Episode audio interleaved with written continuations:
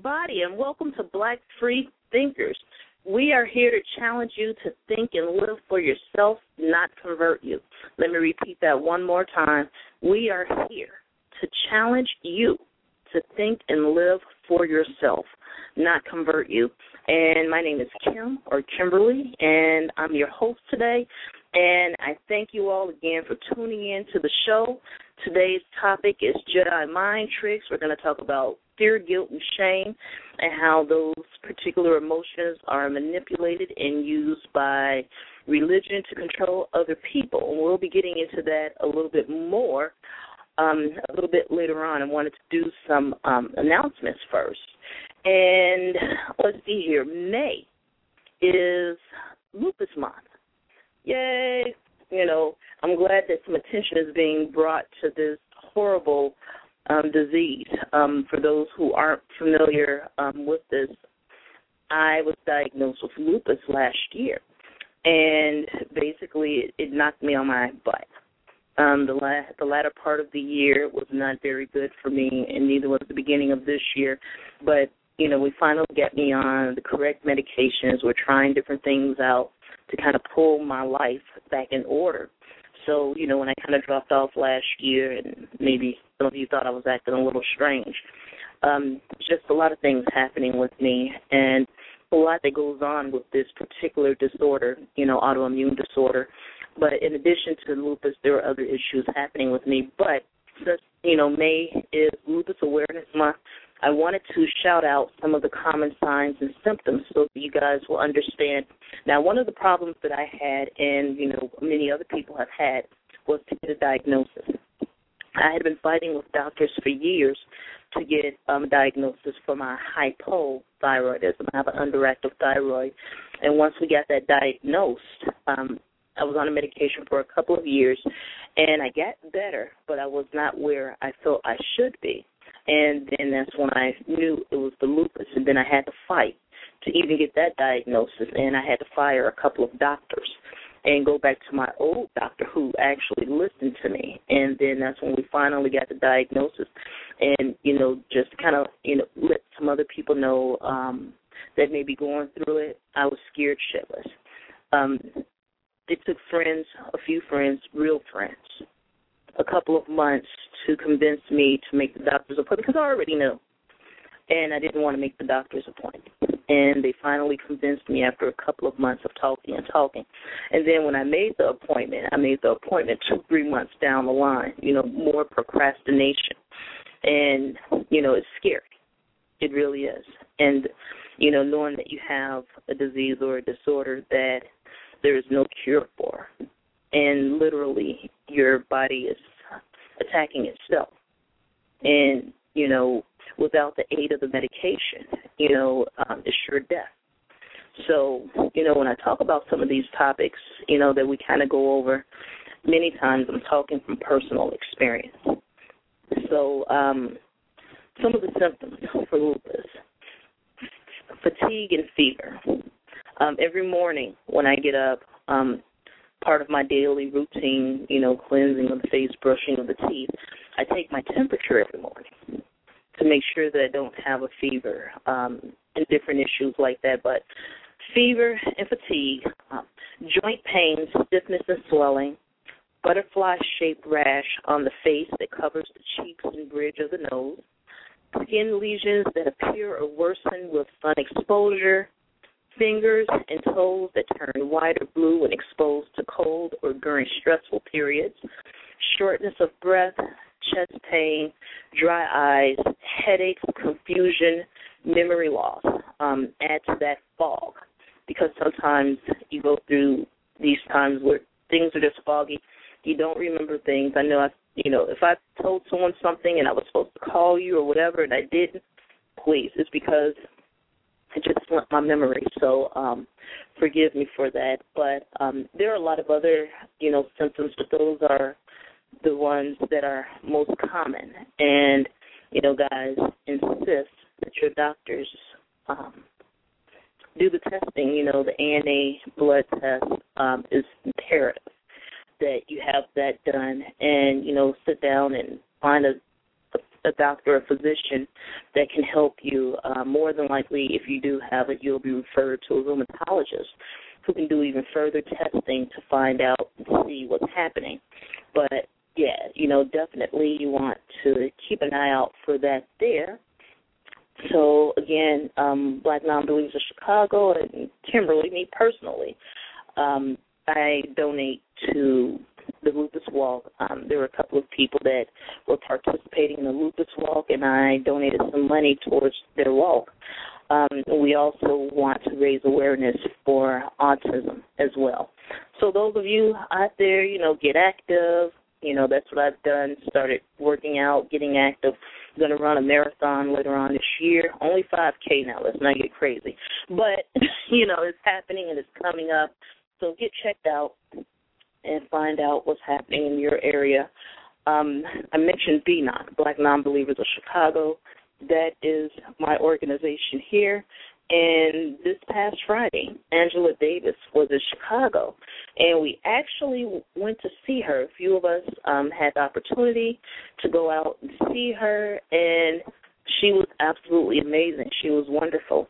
So I posted on my page that she had recommended some books and you know I'll just shout them out real quick. Normal Life, Administrative Violence, um, Critical Trans Politics, and the Limits of Law by Dean Spade. Queer Injustice, Criminalization of LGBT People in the United States by Jerry Mogul. Um, Captive Genders, Trans Embodiment in the Prison Industrial Complex by Eric Stanley. Arrested Justice, Black Women, Violence in America's Prison Nature, I'm sorry, Prison Nation by Beth Ritchie. So those were the four books that she shouted out and you know, she talked about genderism, transphobia, homophobia, sexism, feminism, abolitionism, so on and so forth. Um, she talked about young people being active um, in the community and protesting and it was just wonderful. So if you all get a chance to check her out, if she's coming to a city near you, I would suggest that you get out there. Um, this Monday coming, Black Nonbelievers of Chicago, we're going to be stretched. There's something happening on the DePaul campus. Um, the it's going to be a series um, about the young lords. And for those who aren't familiar, the Young Lords basically was the Puerto Rican version of the Black Panthers. Um, they received training and expertise and motivation and support from the Black Panthers. So the speaker will be Dr. Elias Ortega Aponte. Um, this is going to be on the DePaul campus. And what time does it start? It starts at 6:30.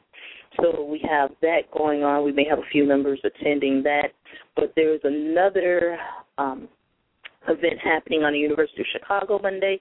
Tim Wise will be here and he'll be talking about affirmative action in our so-called post-racial society. So that's happening at the University of Chicago, 5 o'clock Monday evening. Also that same night is going to be a, a panel roundtable um, with some professors from all over the city, and they are going to be talking about black politics in the age of Obama, and that takes place at 6:30. So I'm going to have to be running from the Tim Wise over to this other one because I actually want to attend both. So for those of you, if you get a chance to come out to University of Chicago, we may or may not be sitting together, but I'm just letting you all know that I will be running back and forth to both events there. So um, come on out, enjoy. Other activities are going to be coming up for, you know, BNOC later on this year. We're going to have a barbecue that's coming up. As a matter of fact, uh, for May 18th, I scheduled an event for some murals. Um, so, you know, just check it out. Check us out on Meetup, and you'll get an idea of what's happening with our group and what's coming up in the future. All right, and our telephone number is three one zero nine eight two four two seven three. Again, three one zero nine eight two four two seven three. And I just wanted to kind of shout that out.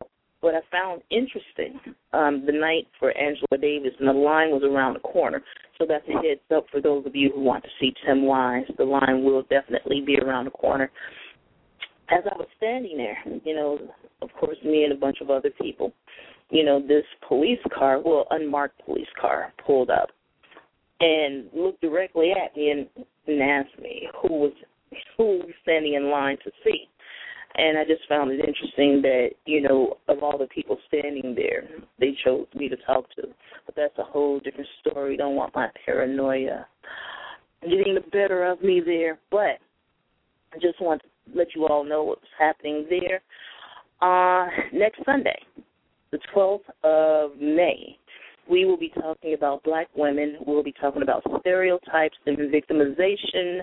The 19th, the Sunday after that, we will have Dr. Chris Cameron on the show, and we'll be talking about his life, his journey in life, um, and free thought history. I've posted a couple of articles by Dr. Cameron, and it should be a really, really great conversation. So I'm definitely looking forward to that. Next month, as soon as I lock down the date, we will have Derek Mack, also known as the Anti Intellect, on the show. Um, the last Sunday in June, we will start our podcast for um, our book club. Now that won't be on a Sunday. I'm, I just thought about that. Sorry about that, guys. It won't be on a Sunday. That's going to be on a weekday when we do those. Um, it'll be in the evening, and we will be discussing the Bluest Eye. So that's the first book that we're going to talk about. Another book that I'm going to add to the list. We are going to add Uncle Tom's Cabin because I'm tired of people calling other folks Uncle Tom. We are going to teach you the difference between a Tom and a Sambo. Important that you understand because when you walk around calling people Uncle Toms, apparently you do not understand what you're saying. And you, you have not read the book. So, you know, we're going to educate you a little bit on that and we can go from there. So that's what's happening. Um, you know, the next you know several weeks to come, and locking down um, few more dates for the show. And on the show that anti the anti intellect will be on, we will be talking about black male feminists. So, you know, that should be you know a wonderful show. We should you know learn quite a bit and for those of you who are interested in learning more about feminism from a black male perspective, one book that I would suggest is Black Men on Race, Gender, and Sexuality. Critical reader and this is a really good book. So guys, go and pick that out, and ladies also. Um, it's a good book to kind of get an understanding and see things from a male perspective. So on that note, um, we will try to get into you know our show a little bit more. And let's see here. Again, our telephone number is three one zero nine eight two 4273. And if you want to speak with us and get in on the conversation, you have to press 1.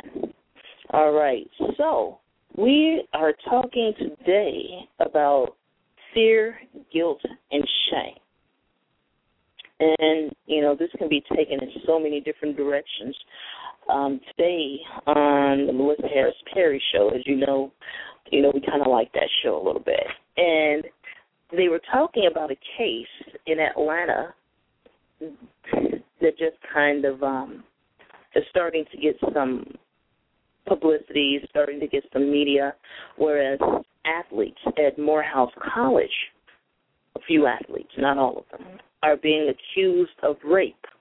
They are being accused of raping a couple of young ladies on the Spelman campus. And, you know, when Melissa Harris Perry was going you know, through some of the different scenarios, you know, it resonated with me because these are things that we've talked about before, and it kind of falls in line with what we're talking about today. And, you know, with the rape culture in this country, they teach women that we should dress and act a certain way, and that would prevent rape. Instead of teaching the men not to rape a woman. And what was presented on that show, which is true, is some men do not understand what consent is or isn't. And again, it's an educational process on both ends. And I'm not saying that all men do not understand that. There are a few that have no clue what consent is. And some of that comes back to you know our culture, whereas some men feel that they are entitled to have you know relations with women, and who are we to deny them? And some of that goes all the way back to slavery, whereas you know some there were women that were taken advantage of, that slave masters took liberty with those women, regardless of what they had to say or how they felt. Um, but anyway, you know, we're not, you know, going to take it that far back. but I want to put that on your mind. But with these young ladies in this particular case here,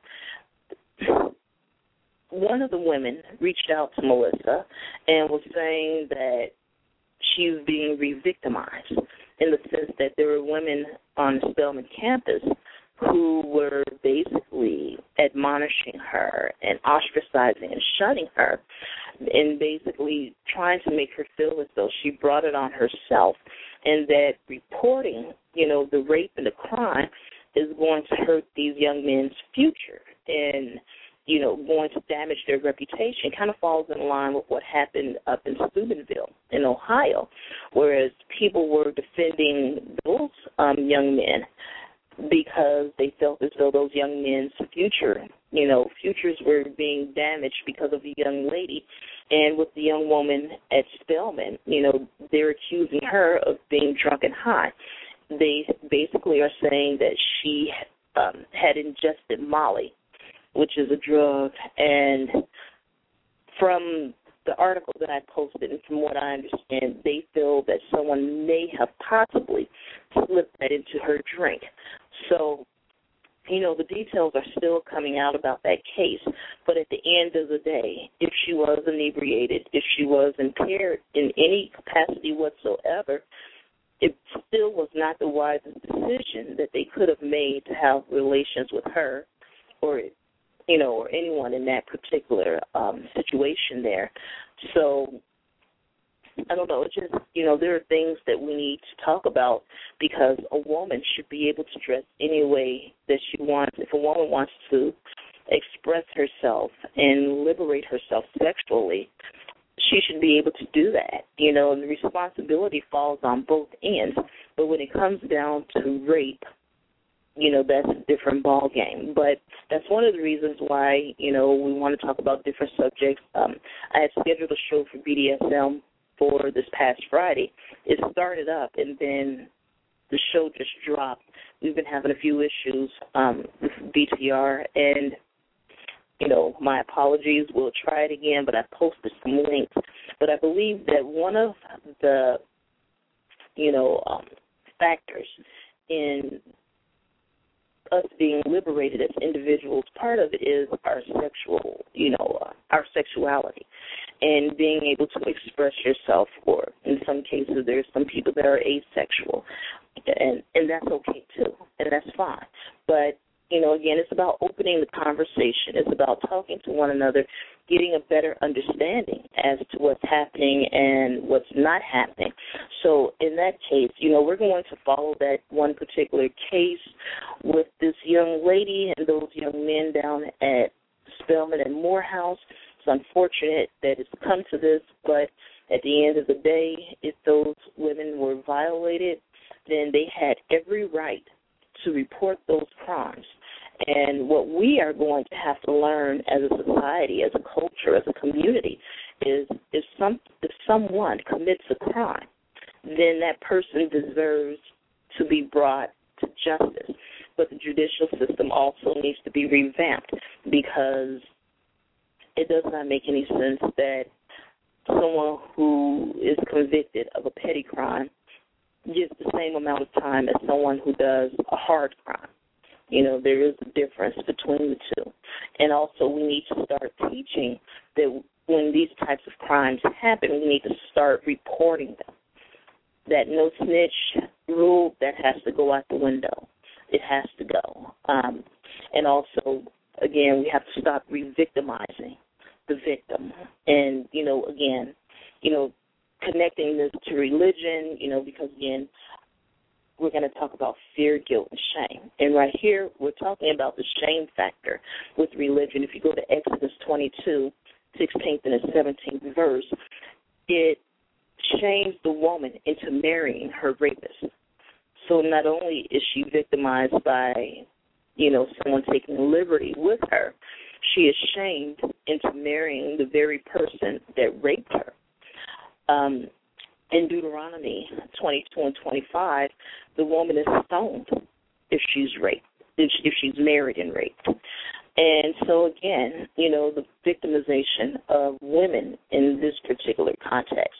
Um, if you go to Judges 21, um, 10 through 24, it talks about rape. There are a bunch of horrible, horrible scriptures in particular talking about rape um, in the Bible. And, you know, again, you know, we need to address these things because it is indoctrinated in our society, in our particular culture. And some people find these things to be normal. And as I've stated before, the dysfunction has become so commonplace that it's deemed normal. And we have to go back in and we have to address these particular issues because if we don't, as we can see, it's getting progressively worse. And we have to stop re victimizing the victim. Um, that's why with one of the um, um, JPEGs that I have up there, it says, There's nothing wrong with you. Not at all. And going back, you know, just looking at, you know, fear, guilt, and shame, it seems as though you know, were kind of products of it, if you will. They, when I was in church, now I'll go from my personal perspective and experience. When I was in church, anything that was fun, anything that was enjoyable, was deemed as sinful. Um, it was deemed as shameful, and that you know we should fear it, or they basically felt us, you know, made us feel guilty for engaging in it. You know, I remember when we were told that going to the movies was a sin. Well, we won't even talk about sex. We were told that sex outside of marriage was sinful. Um, and for many of us, you know, I won't even say many of us, for some of us, we were not educated in sex. We were made to feel as though sex was something that was nasty or bad or you know. And that's why sometimes i wonder with some of these young folks when their parents you know use the bible and use scriptures to somewhat pressure and force these children to have a child that they conceived while you know quote unquote sinning you know are they doing that as a punishment and what a what a hell of a way to punish your children by forcing them to have children that they are not ready to raise and not ready to, you know, be responsible for. And I just think it's a shame. I think it's a shame and we have to be very careful with that because again, in our culture, and I'm, I'm coming strictly from the American culture here, from the Western culture, they're concerned about the child from conception until the day you push it out, until the day you birth that child. Then after that, it's no longer their concern.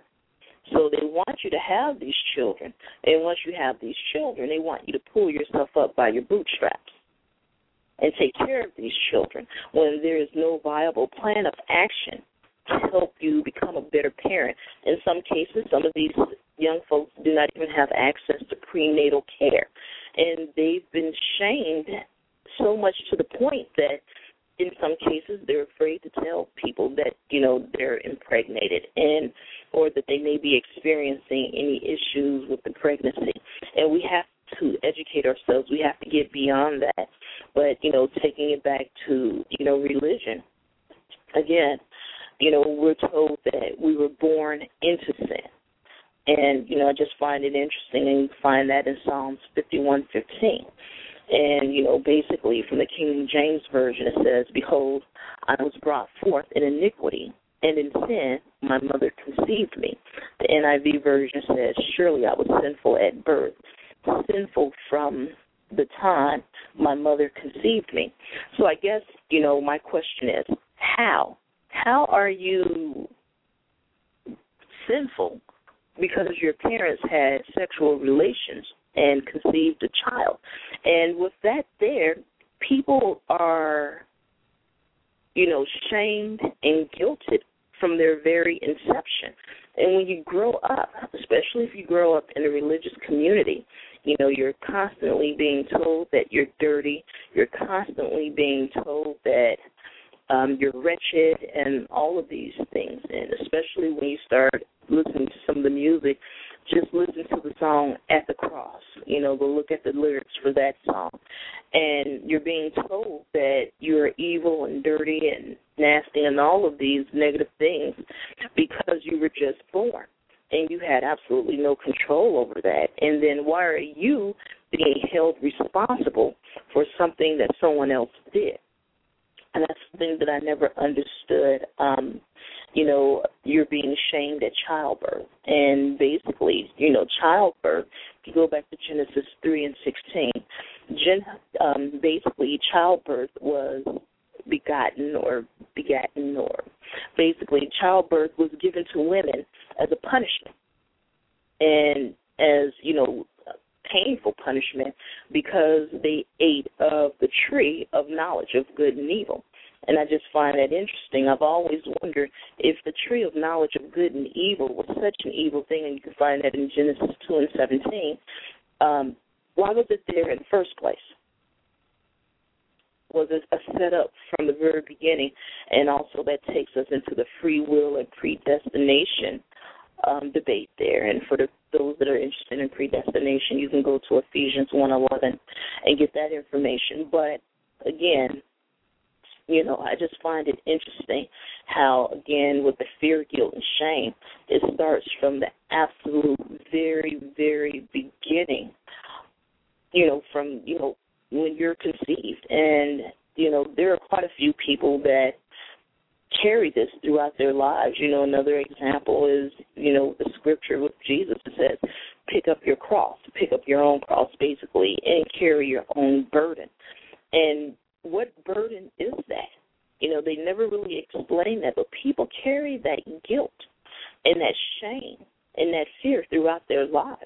And we need to find a way around it. We need to understand the psychological ramifications of being told these things. You know, while I understand that some parents and um, community leaders and preachers and whomever, they may feel as though they're doing the right thing by teaching these things and that this is how they can control other people.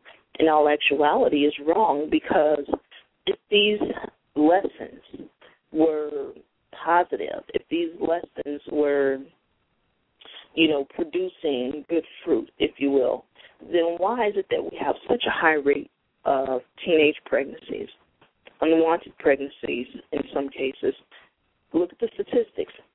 Look at the information out there. Look at what's happening. Um, you, you're seeing more and more stories of young people killing their children or hurting their children. Why is that? Why do we have such high crime rates? You know, if you look at the statistics, um, less than one percent or one percent or less of prisoners are non-believers, and the great majority, you know, they categorize themselves as religious as Christians. So you know, we need to ask these questions. If it's, you know, such a great religion, why haven't we turned these things around in our community? But in addition to that, you know, if we're going to, you know, assign any type of guilt, fear, or shame, it should be assigned and the finger should be pointed to the leaders in our community, not only the religious leaders, but the political leaders as well, because they're also responsible for a lot of this. Where are the jobs? Where are the opportunities? Where are these things? People are donating and giving money and they are yielding nothing. You know, so again, you know, how are they good stewards of our money and our trust? Uh, we have a couple of callers on the line. I have someone from 323, and we have Deborah on the line. Hey, Deborah. Hi. How y'all doing? Good, Deborah. We have 323 on the line. That's Vita. Hey, Vita. How are you? I'm fine. How are you? I'm good. Thank you. Thank you. But yeah, you know, I just think it's it's important, you know, that we have this discussion about fear, guilt, and shame, and how it's used to control other people and how it's used to control the masses. But you know, one of the things that I've noticed, and you know, I've pointed this out on several different occasions, is that the leaders or so-called leaders in our community, whether they're religious or political leaders, they cannot even adhere to the social standards that they, you know, put in place and, you know, demand that the rest of us adhere to. You have these politicians being caught up, you know, to have a quote unquote wide stance while they're, you know, in public restrooms, while, you know, they accuse the rest the rest of us of being sinful. You have these, you know, religious leaders that are being caught with their hand in a cookie jar and all of these different things, but yet they still feel as though they have the entitlement and the privilege to stand in a pulpit or to stand in front of a news camera and admonish the rest of us. And I, I think we need to talk about it. So I just, you know, I'm finding all of that interesting. But one question I used to always ask um, religious people, and this kind of throws them off a little bit. But wouldn't it be easier if God just forgave Satan and gave him another chance? If we're going to look at it from a religious standpoint, you know, why would this God allow his children to suffer because he has a beef with someone who disobeyed him? How does that work? Mm-hmm. So, you know, again, you know, these are things that we definitely, you know, we need to inquire, we need to look at, we need to look at the bigger picture. Um, and again, you know, one thing I will say is what I'm loving about the internet, what I'm loving about, you know, people finding themselves and getting the courage to be themselves. It seems as though a lot of the fears that people once had that they're starting to shed those fears. And with the advent of the internet and the technology you know people are able to read more. They're able to listen to you know the podcast and able to interact with other people in different groups. And basically they're able to, you know, kind of shed a lot of this fear, shed a lot of the guilt, shed a lot of the, you know, the ignorance, and you know that's out there, and that's why I think it's important that we continue to educate folks. But you know, one of the things that I noticed when you know I was attending church is that people fear being themselves, especially in a group setting, and when they're around other religious people, they kind of fall into the group think and to a certain degree fall into that mob mentality. But when you catch them individually, they are willing to admit, you know, certain discrepancies. They're able to admit that they, you know, may or may not agree with certain things that are being taught. And, you know, that's one of the things that I don't, you know, understand just in general. Um, you know, they they tend to fall into the roles that have been defined by the church. And if you all have been around for a while, the church and their definitions of roles and different things um, that we should and should not do or say or what have you, that has changed over time. So it just basically a lot of people are falling in line with what their pastors are saying. You know, um, you'll ask about different things and they'll say, well, it doesn't say anything about that in the Bible. So you'll have one group of people saying, even though it doesn't say anything about it in the Bible, we shouldn't do it. And then other people would say, well, it doesn't say anything in the Bible about it, so we can do it. And again, that's where, you know, a lot of the confusion comes in. And if you're someone who does not, you know, fall into the different roles defined by the church, you're guilted, you know, in some cases for being different. And that's one of the issues that I had when I started attending church as an adult because I went back and I started attending church as an adult, but I was quote unquote different. You know, they couldn't quite understand where I was coming from. And truth be told, I didn't understand quite a bit of what they were saying. Uh, it took me a while to catch on to the church lingo, if you will. It sound like no more. Yeah, it doesn't sound right anymore. Exactly. Yeah, exactly. You were a child. You were a child like no more. Yes. Exactly. What it was. Cause Yeah. That's what I did. That's what I did. I went back to, You know, but this time I didn't look at the Bible. When I did, when I read, I didn't look through biblio glasses. I looked at the book like it was a book, Right. nothing special, just a book that I do. And another thing, a lot of people don't like to read. That's another thing. But see, I was like, I've always been the type of person that loved to to read and research and do all that type of stuff. So I was a whole brand new different type of person. I was ready. Whatever he came out of his mouth, I wrote it down. Came home, fixed the kids something to eat, and took the rest of the time going over what he said and checking it out. but that's what you're supposed to do. But they don't necessarily want you to do that, and that's why I remember I was attending this one mega church, and I used to take notes every Sunday faithfully. As a matter of fact, you know, I broke off a relationship that I was in because it was sinful according, you know, to the Bible. And what's interesting is um the person I was in a relationship with is the one that pressured me into going back to church because I wasn't offended. You know, I didn't care one way or the other. I didn't care if they went. I was just non-religious, you know, um, at that time, you know, probably more along the lines of agnostic, but not really giving a shit, right? And basically, they pressured me into going to church. And anyone who knows me knows that I have um, an A-type personality. So if I'm going to focus on something, I'm going to focus on it and study and you know get serious about it. And what happened was I started getting serious about religion. I'm like, all of these people look happy and thrilled. And so I started getting serious and, you know, studying.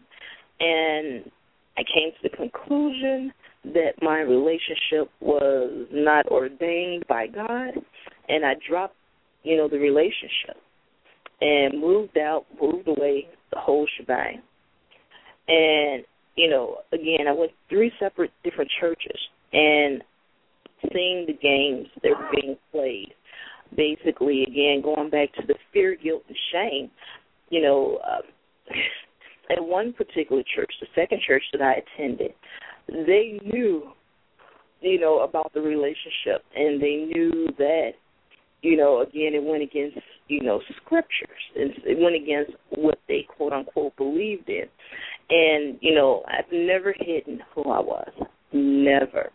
Mm-hmm. And the pastor knew all about it. You know, I would bring my partner to church with me. But the problem, well, the issue was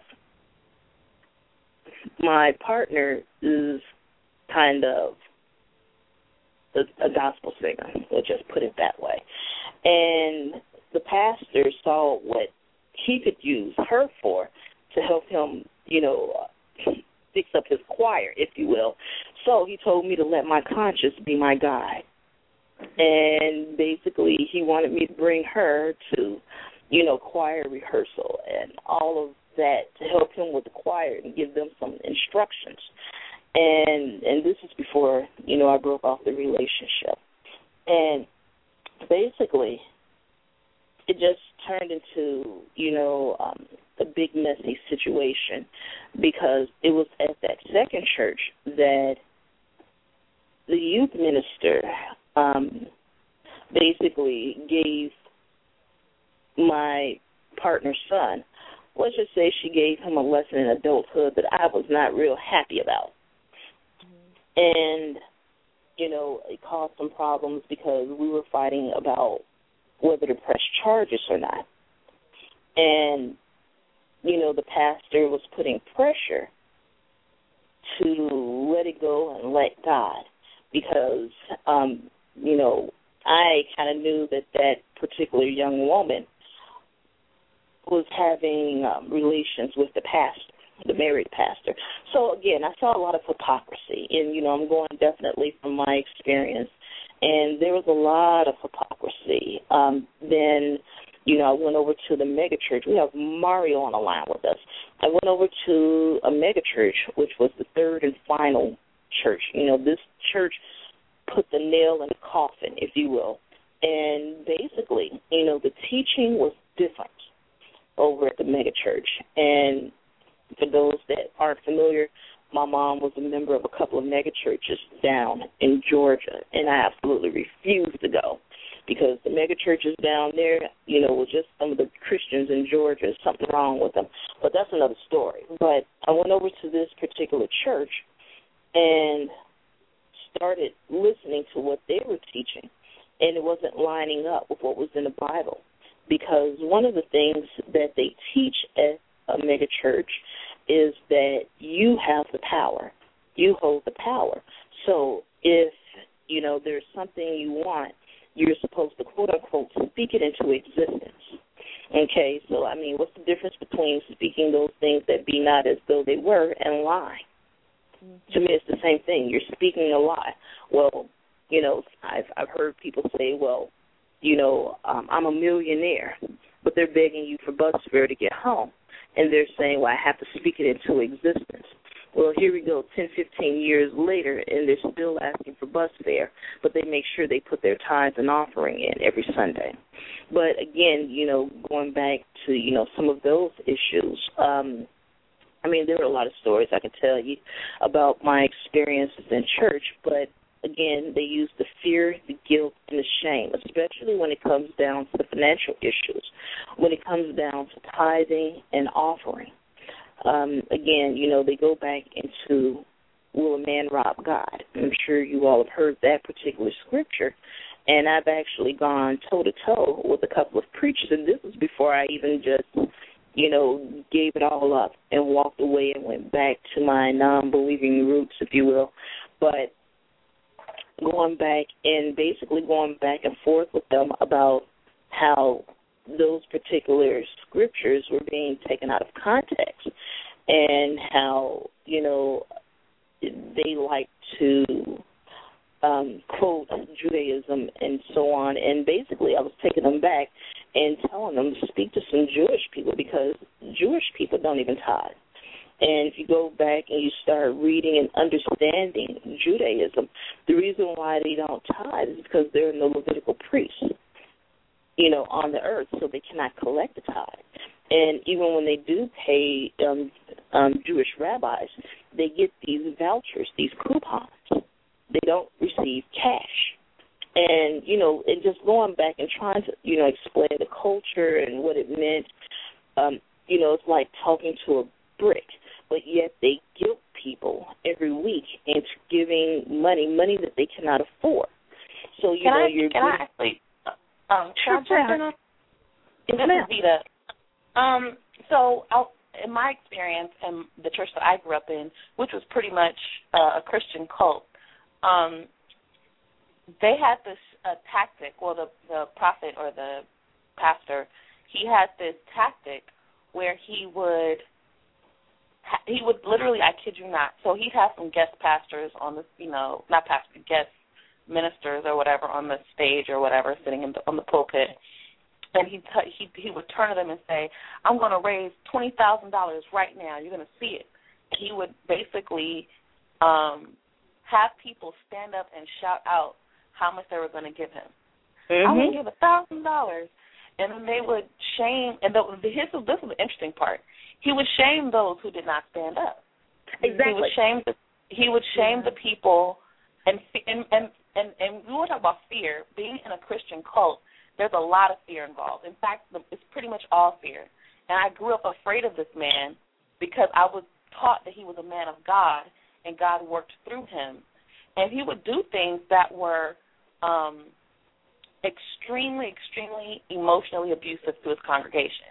And in fact, uh, in fact, uh, Kim, when you were on my Facebook page, remember, and people were attacking you on my Facebook page. Oh, I read that woman for points. I read her for Right. points. I was hot when I read that. so, and for those who are listening who don't know what I'm talking about, obviously, because not on my Facebook page.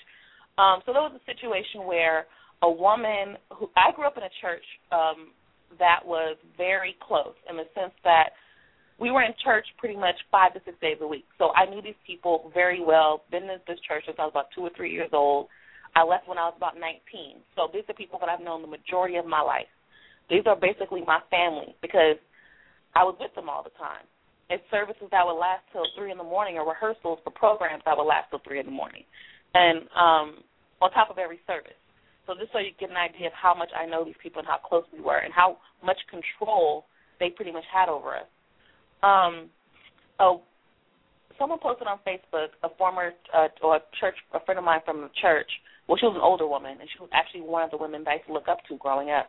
She used to run some of the youth programs, and she said on Facebook she was upset because the, basically the pastor had shamed her and said that she was a bad example to the youth and took away and stripped her of all her duties in front of the church in the middle of the church service front of the entire congregation because I kid you not because she posted a picture on Facebook of her and her mother and in Jamaica on vacation and they were wearing bathing suits Wow. and they were covered. They had like Yeah. had a bathing suit on with a sun hat and a nice little thing that go, you know, the little robes that go over the bathing suits. They're just waving at Sure. the camera. Yeah. And the prophet said that she was a bad example to be used for doing this. Well, she so she was upset, and I I hit her up, and I'm she giving her support. She told me what happened. I go back on her page and I say, you know what, it's, everything's gonna be okay. I'm like, you know, giving her encouragement. I got attacked by all of the other congregation members saying, "Who are you to console one that God has corrected?" Mm. This is what they Wow. said. Right. And so then after that, I got upset, and I was just like, I posted it on my Facebook page. I basically called the the prophet um, a narcissist, and and next thing I know, I'm getting attacked left and right. I mean, they're talking about one of my god sister posted on her page that God was going to cut off my bloody tongue. This is a, a girl who I, I knew my whole life. You know what I mean? All of a Yeah. sudden, God, this and this this shows you how much control, mind control, religion can have. Because if Mhm. they're willing to turn against people that they love and care about and have known pretty much their whole lives, because one man made up something in his head that he didn't think was right and just start making it up and scaring people. He would also scare people into thinking if you didn't obey him, that God was going to punish you in some way because he was a prophet. So he, you grow up hearing these stories over and over again about how these people who didn't listen to him, something terrible happened to them. So he Yeah. told this lady not to marry some guy. She married him. He ended up trying to kill her. That was because she didn't obey God, which was him. Mhm. Um, he would tell these stories about how someone called him a name and they dropped dead on the spot. Like he would just tell you these stories all the time, and people believe them.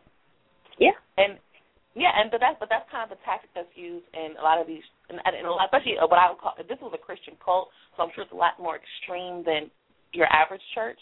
But there's still a lot of similarities. I can't sit in a regular church for too long because I still hear all the bullshit. I'm sorry, I didn't mean to cuss.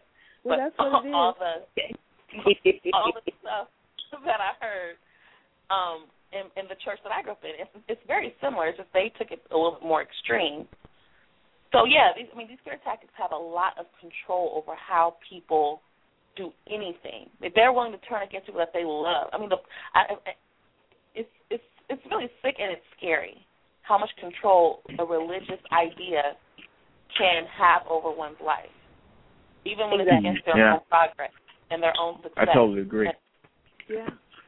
I agree. Exactly. Um, uh, you, you know, my grandmother drove uh, Jehovah's Witness, so it's pretty easy to become disfellowship from the from the uh, church. Wow. Um, you know, just doing something they deem immoral and stuff like that. And you know, I'm gonna send you a friend request though, because normally somebody attack me if they need me to fight off people they don't want to they don't want to uh, deal with because they are family and friends. They kind of call me the atheist mercenary. So, Oh, I, you know, I like I like that. Oh yeah, because I mean, when it was brought to my attention what was happening on Vita's page, because you know I don't sit there and just read everybody's stuff. I don't have that kind of time. But when that, you know, when it was brought to my attention, and I went and I read it, and I was like, oh no, and you know, I had to go and I answered that woman point for point. And has she Yes. said anything else to you since then?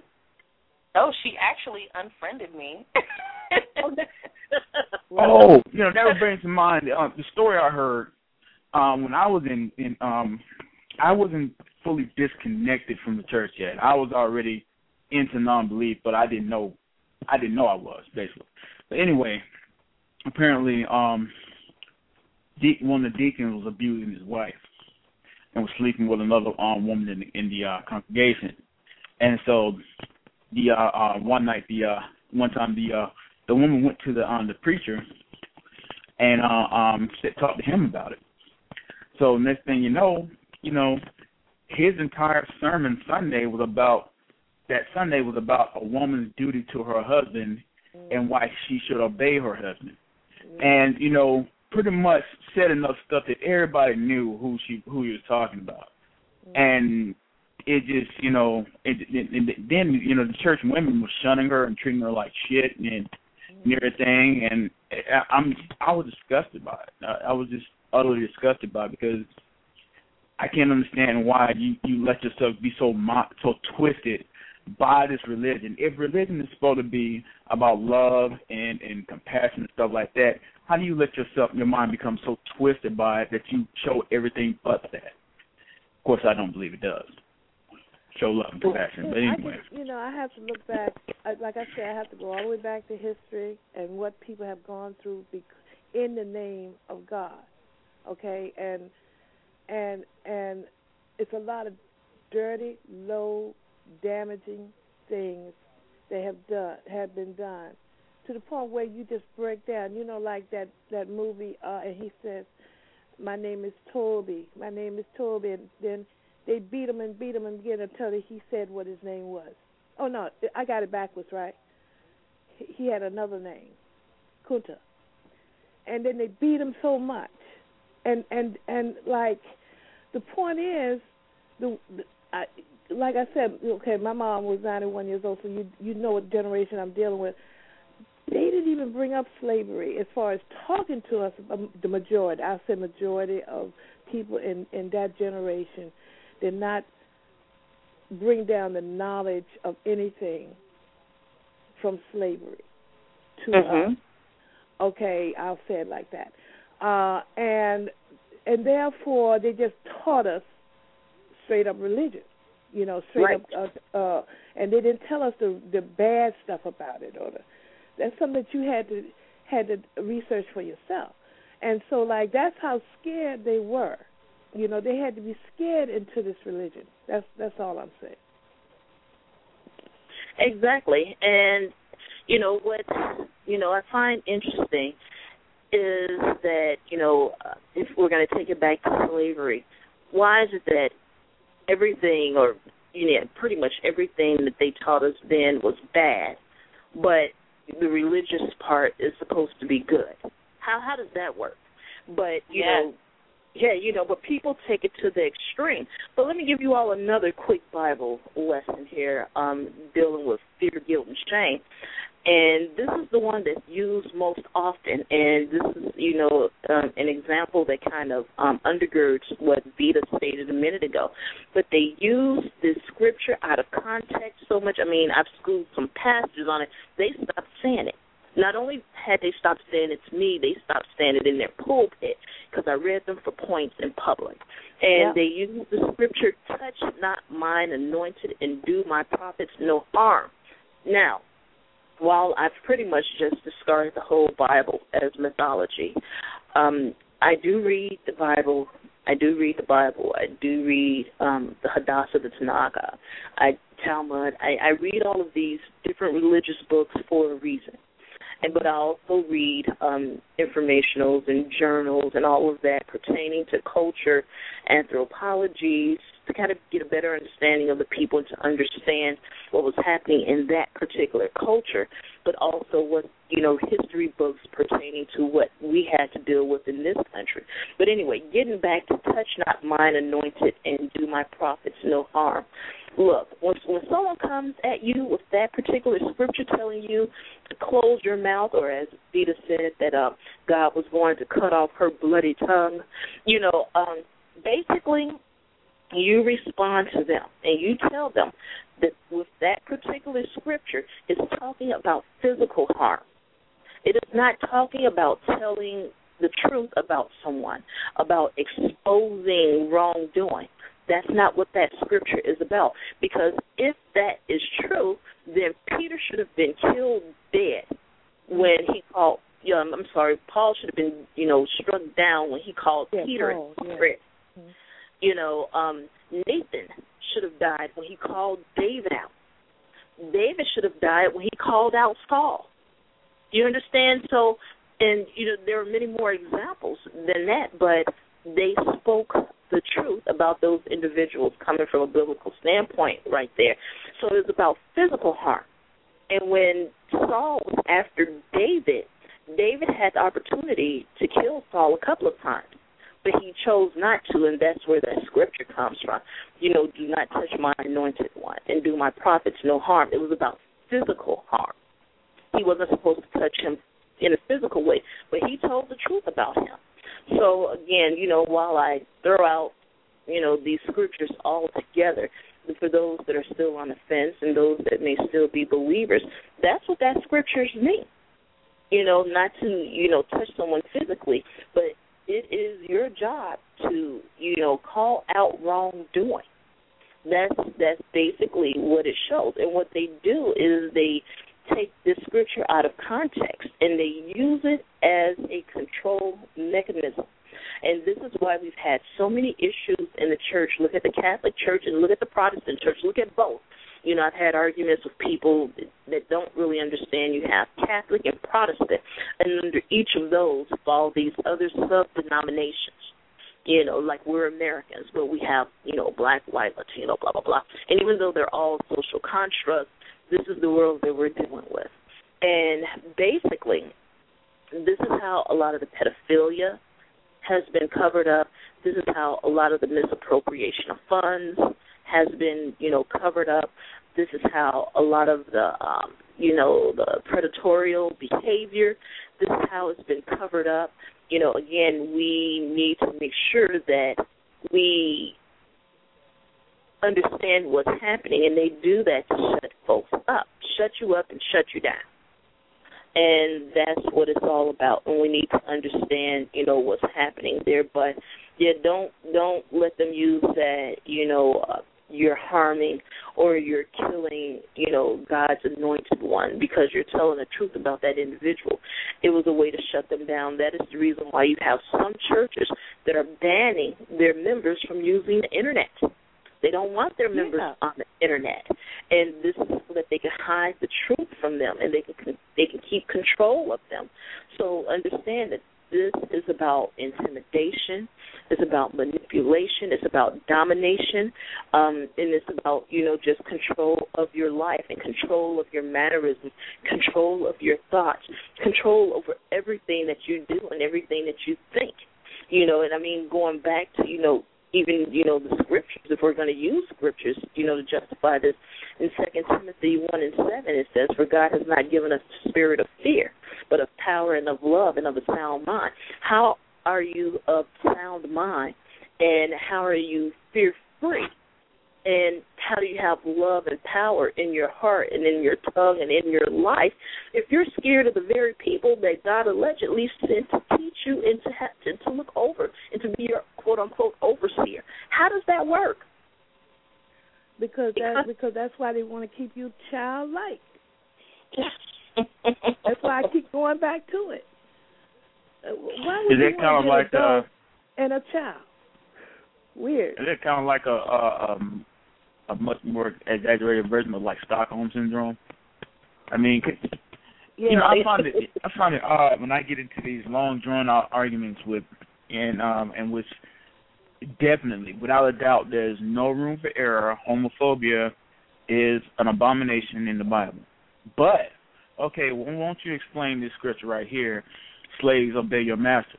Well, that's out of context. See, it did, yeah, yeah, yeah. Oh, oh, oh. So that's not exactly 100% right. But the other thing is, see, I, I like how you do that little juggle right there. You know, and just, ugh mhm. you know, uh, and you know, it, it's a it's a trip when you read the history of the the entire religion and Bible and stuff like that, and you'll find out about Martin Luther, who uh, Yeah. challenged Oh, the yeah. authority of the Pope and everything, and what he jacked up at was he decided to translate um the Bible into something that the, the common folk could read, Right. which you know challenged the authority and the power of the um the uh the church leaders, and they did not like that.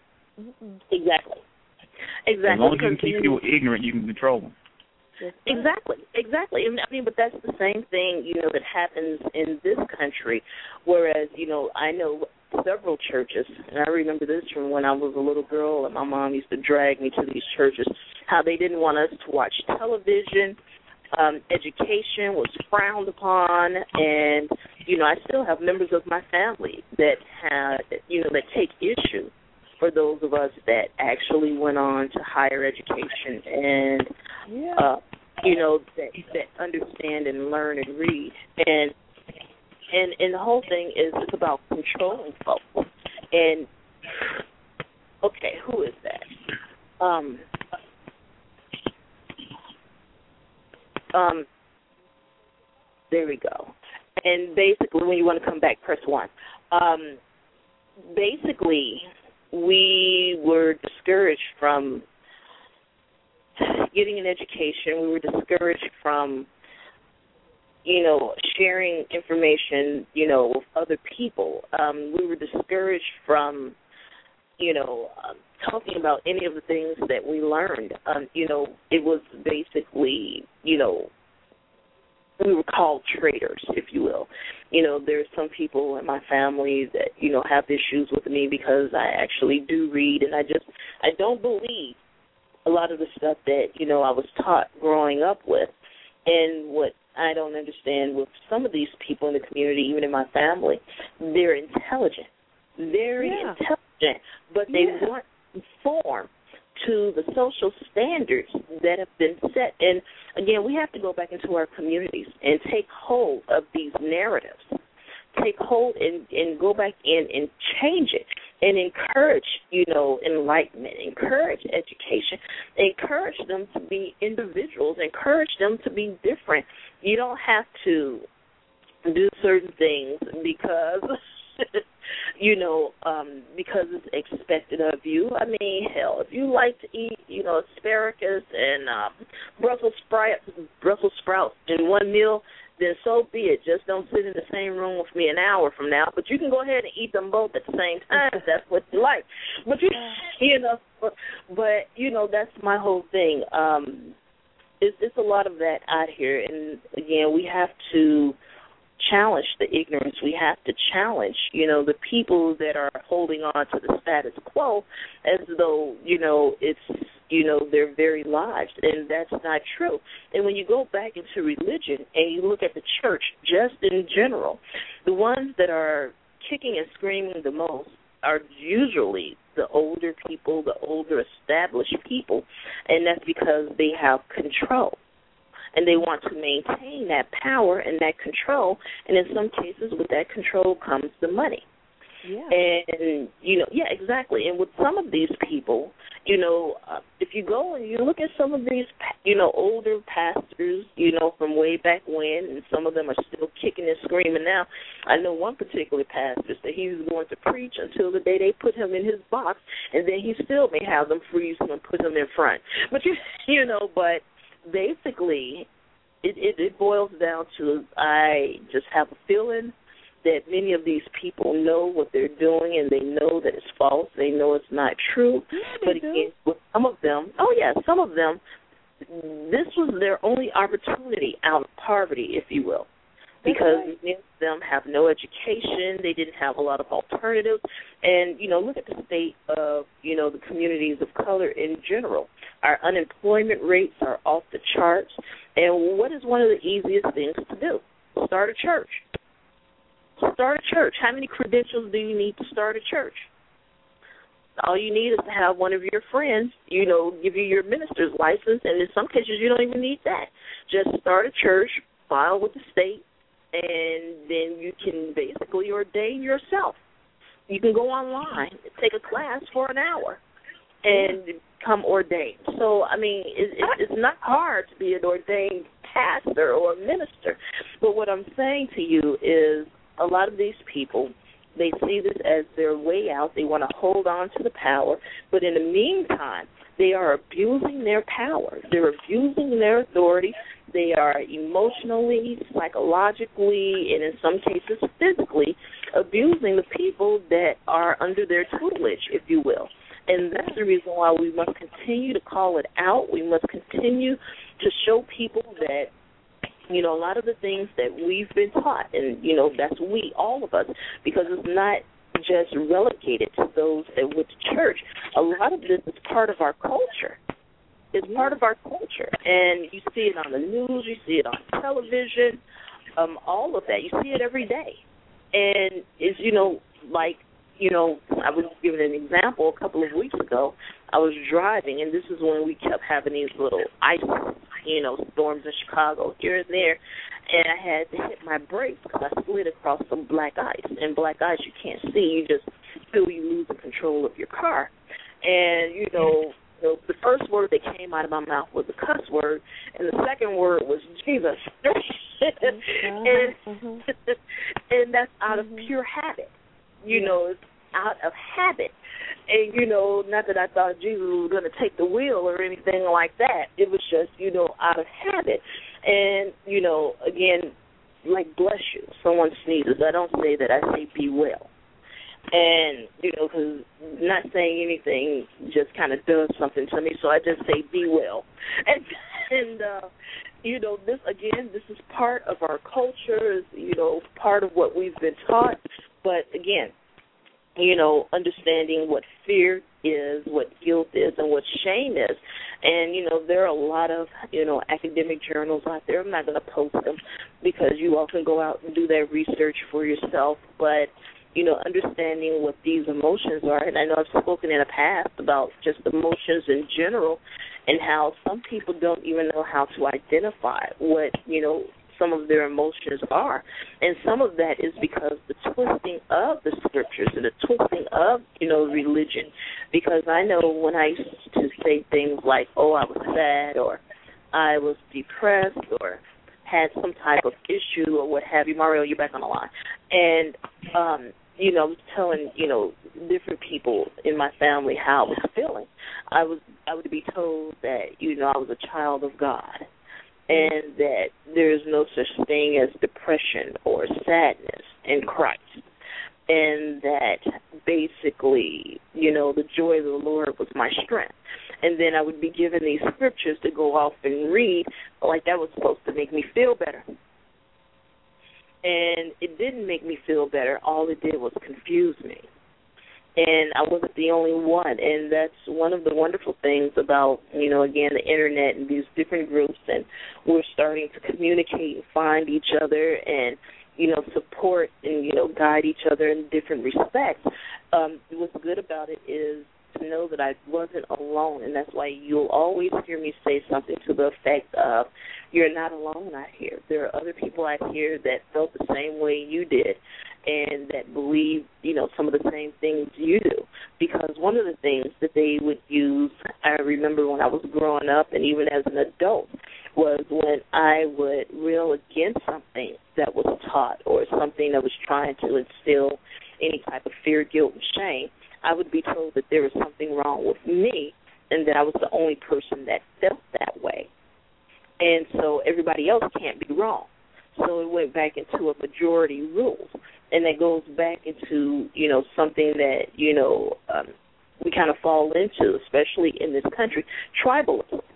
So, you know, guys, go and look up um, tribalism, look up groupthink, um, look up um, mob mentality, um, you know, um, conforming to social standards. Look up all of that because that'll help you in your understanding.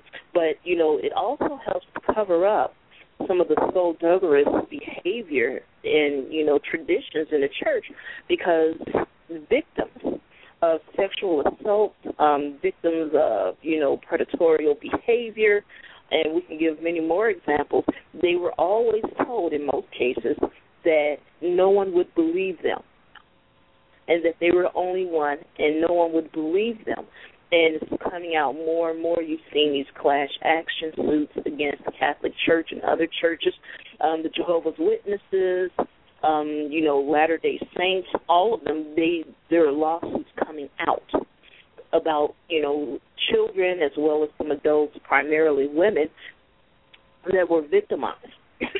excuse me, that were victimized, and you know they were living in fear because you know they would use the scriptures and tell them that if they told anyone that God would kill them dead, or that someone will come and kill their family or kill them, if they told what happened, and that people would believe that um they were lying. And so you know people were living with that fear. And then they were guilty in some cases, um, basically being told that they brought it on themselves. That you know um, they may they must have done something to bring that type of shame on their family, or they may have done something for you know uh, these atrocities to be put on them. And you know that's a hell of a burden for a child to carry around, hell of a burden for anybody to carry around and this is what has been used over you know the centuries here to you know keep people under control. You know they're being told that it was their fault. So again the victim is re-victimized. And in some of these circles and i've seen some of this firsthand is some of those victims turn around and victimizes other people. And so it turns into a perpetual cycle you know, and as they say, you know, in in some cases this is true, other cases not so much, but hurt people hurt other folks. And so again, you know, one of the issues that I've seen in this country is we'll throw money at a problem or we'll try to put a band-aid on a problem. Why can't we just try to deal with the root of the issue? Why keep throwing a band-aid on it or throwing money at the issue when we really need to go in and fix the issue? And that's one of the reasons why you'll see me talk a lot about you know mental health care, throw up articles about mental health care, because with some of these people, until we get to the root of the issue, they're going to continue to you know live in in in a state of dysfunction, if you will. And, you know, one thing that I've seen is people trade off. So let's just say if someone had an issue with some type of um, substance addiction and they found Christ, they found religion. So they gave up the substance and they went over to religion. Now the religion has turned into, you know, um, an addiction for them, if you will. And then that's why some of them hold on to their religion. And when we, you know, rail against religion, that's why they take it personal. They take it personal because they feel that that was their saving grace. And you know, unfortunately, with you know a lot of these religious institutions, they have you know railed against mental health care. They've railed against physical health care. You know, in some cases, they don't even want you going to the doctor. You've seen several stories in which children and adults have died because they refuse to go to the doctor or to seek treatment. And, you know, again, they'll use the scriptures to try to justify that. You know, the Jehovah's Witnesses, if you need a blood transfusion, you're just kind of SOL there. Um, and I'm glad, you know, that some people are learning. Um, I had someone write me the other day. They want us to do a show about Latter Day Saints, Jehovah's Witnesses, and um, cults of that particular persuasion there because quite a few people have come up out of that. And so you know I need to do some research and we will do a show about that before the end of the year. And again you know a lot of abuse a lot of abuse has come from the church has come from these mechanisms. But you know the unfortunate part is this kind of um it boils over. So, you know, a lot of people take this to heart, not only in a religious context, it starts to affect their everyday lives as well, because that's why you see a lot of these politicians, especially around election time, coming to these churches and getting up in a pulpit and saying a few scriptures and acting as though, you know, they are in lockstep with the pastor. And that's done for a reason, but again, with you know, some of these people not questioning what the pastor said and trying to follow along blindly, they do some of the same things with the politician. Because, you know, uh, to kind of give you an example, you know, not just to beat up on one particular person, there are several of them, but one good example is Marion Barry. Up in D.C., he was caught on tape smoking crack with his house, right? Until you know, um, he was reelected. Went away and was reelected. Why? Name recognition.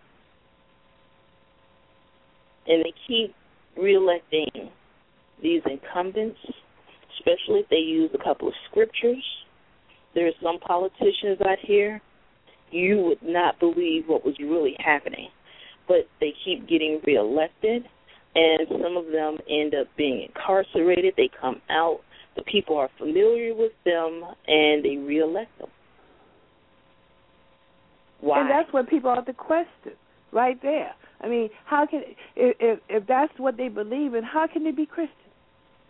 Why don't people question that part? You know, how can you?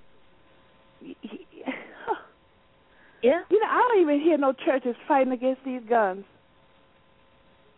Yeah. Yeah, you, exactly. You know? you know, well, that's because they're working hand in hand, and this is how it works.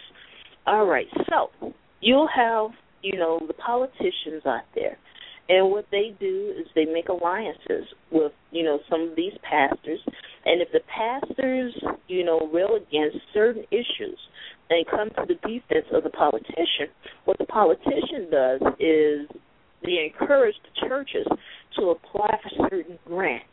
And this happens on a federal level too. Don't forget about um, the faith-based initiatives, guys, that was started by Bush, and it was supposed to be eradicated by, you know, the Obama administration, but mm, no, not so much. You know, they renewed it, and it's just a big old mess. So what happens is they encourage them to apply for these grants, and then the grants are steered towards certain people. And so we have to be, you know, very, very careful about that type of thing because they're working together. You know, and even though 501c3s, nonprofit organizations, churches in particular, aren't supposed to be, you know, politically biased, in many cases they are. And many of them have openly defied the IRS um, in regards to, you know, their political affiliations um, it seems as though the IRS is afraid to challenge them on that. Mm-hmm. You know, and again, you know, some people in the congregation they vote for who their pastor tells them to vote for. And you know, the gentleman that called the show a couple of weeks ago, and he was asking why you know African Americans who generally are conservative in nature, why they keep voting for Republicans. And I read the response last week that um, Dr. Hutchinson gave, and we gave him a response that Sunday as well.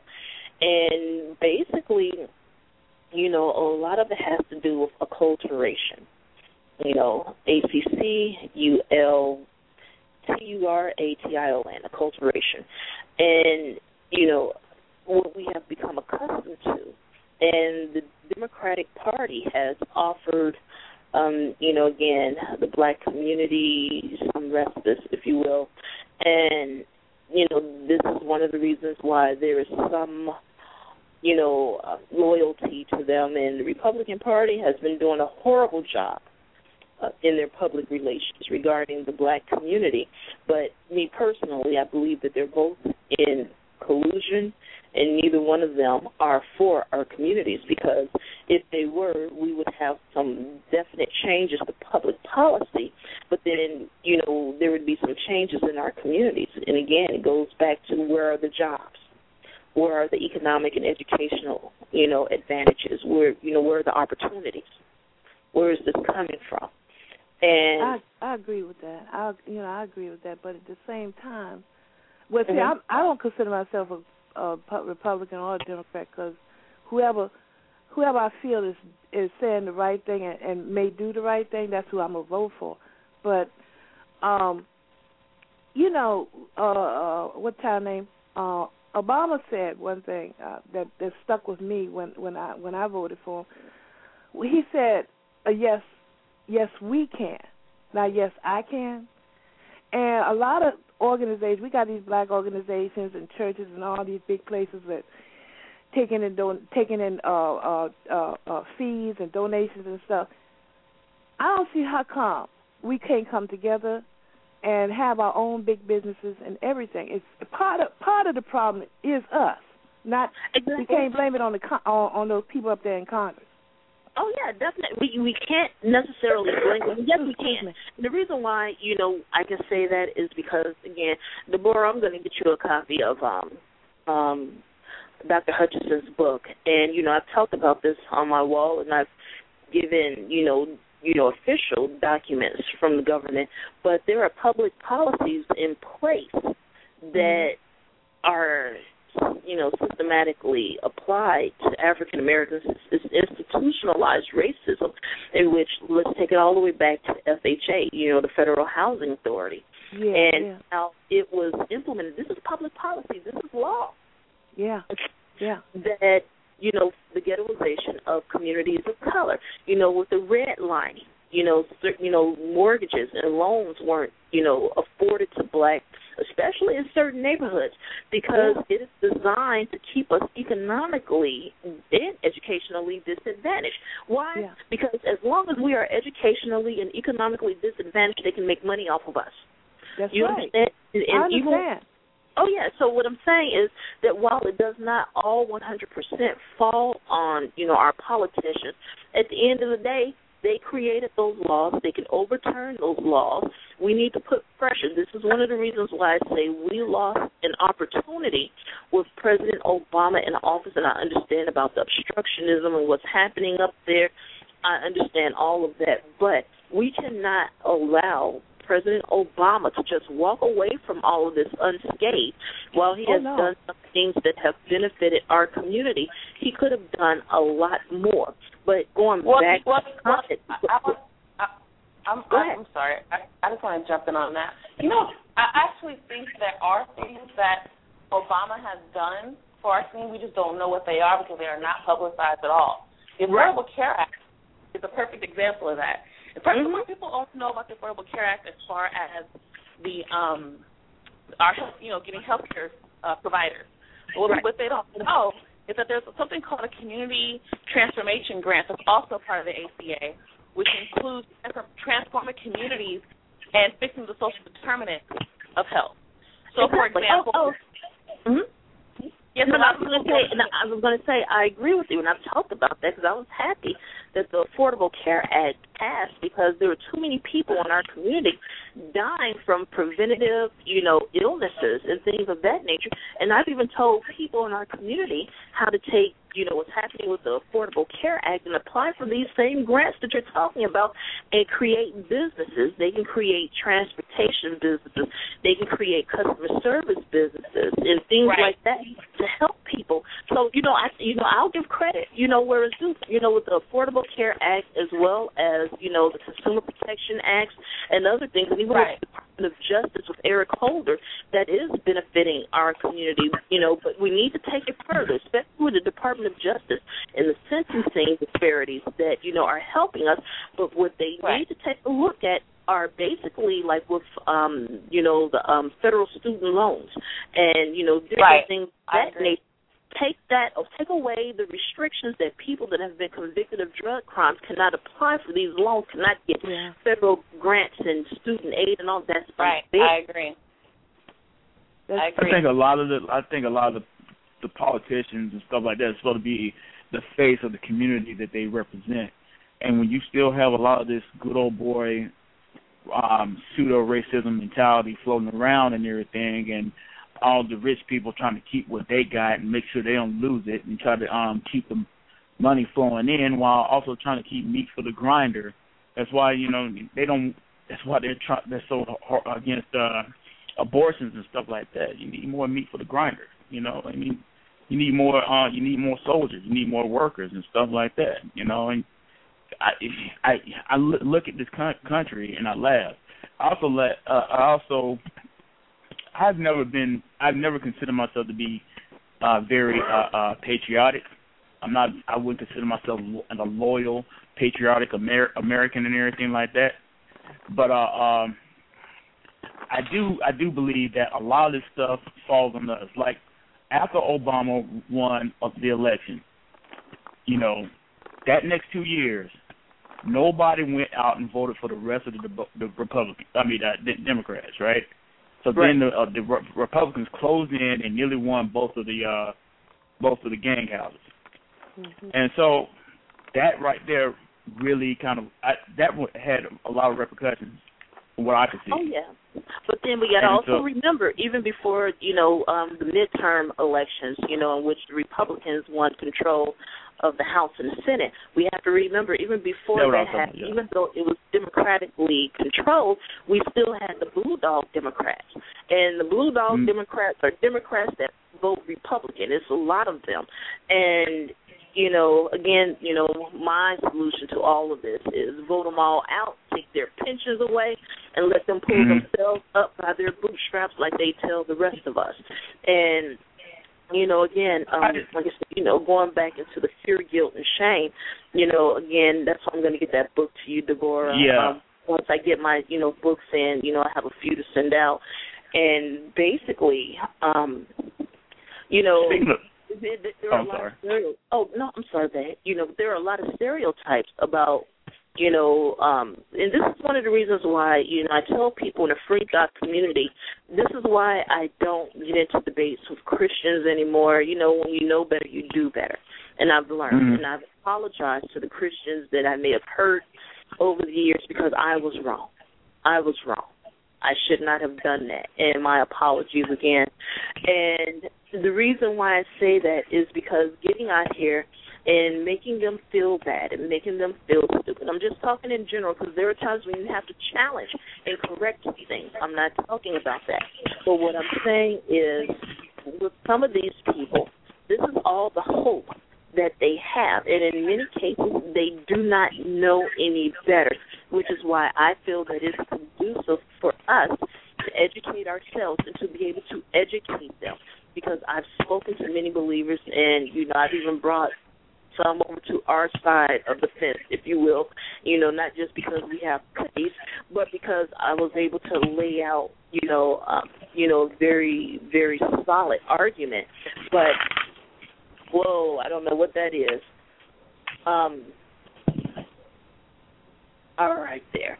And basically, you know, it's important that you know we talk to them because again, we have to break down these stereotypes and these stigmas because religious people aren't lazy. The majority of them live at or below the poverty line.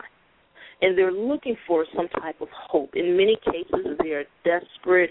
You know, they're hopeless. And that's not all of them. It's some, you know, because there are some that are very happy and very well off. You know, but they've been taught that God will make a way out of no way and that God is the answer to all of their questions, you know, while they toil. And basically, you know, we have to break down a lot of these stigmas and these stereotypes because, again, we have to teach history. History, for you out there that are listening, history is going to be your best weapon ever. So, you know, when they ask you, well, why did God make me poor? Why am I living in poverty? It goes back to what we were just talking about, you know, with the political. You know, go back and look up homesteading. You will hear, you know, especially with some of these racists I hear, especially the ones that hate Obama and hate black people in particular, but especially him, they'll say or they'll attempt to say that black people are lazy and we should be able to pull ourselves yeah. up by our bootstraps and all of that. No, go back to homesteading and how this country was divided up and given away and mm-hmm. how blacks were excluded from that.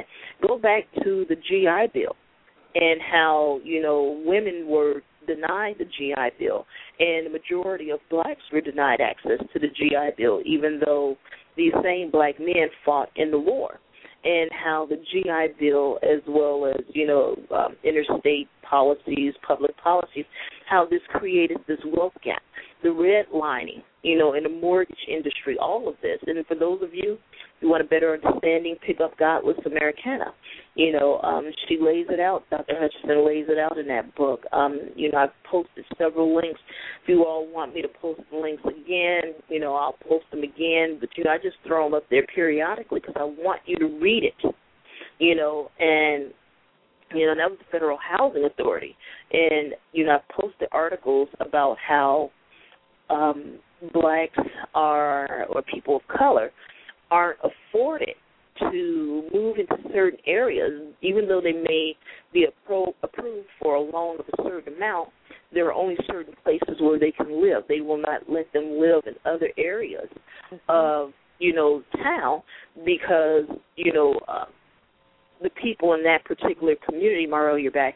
The people in that particular community do not want them there, and then they have people lobbying to keep, you know, people of color out of certain neighborhoods. Why? Because they want you to live in certain places, in particular the cities, the inner cities. Why? So they can make money off of you.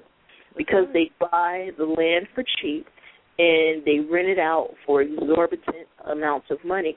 With this last um, crisis that we had with the mortgage industry, a lot of people of color lost, you know, vast amounts of wealth behind that. We were hurt badly.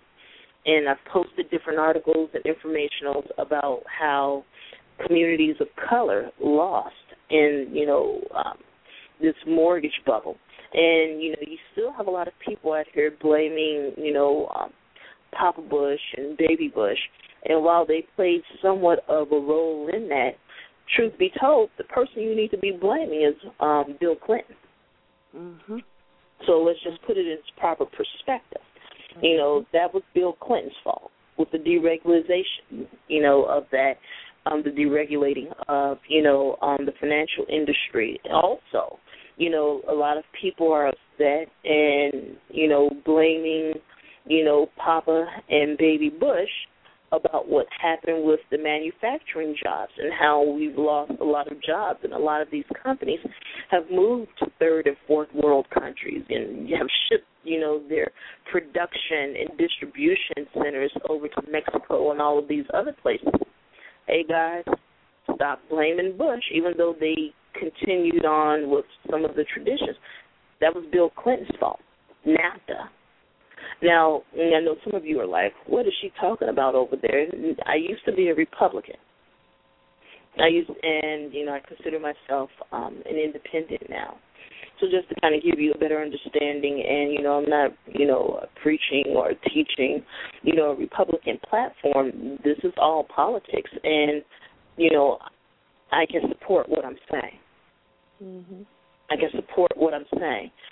Um, we need to get out here and we need to see what's happening and what's really going on. But at the end of the day, it doesn't matter if it was, you know, Papa, Baby Bush, Bill Clinton, or Barack Obama. People are being hurt, and we need to put pressure on the politics.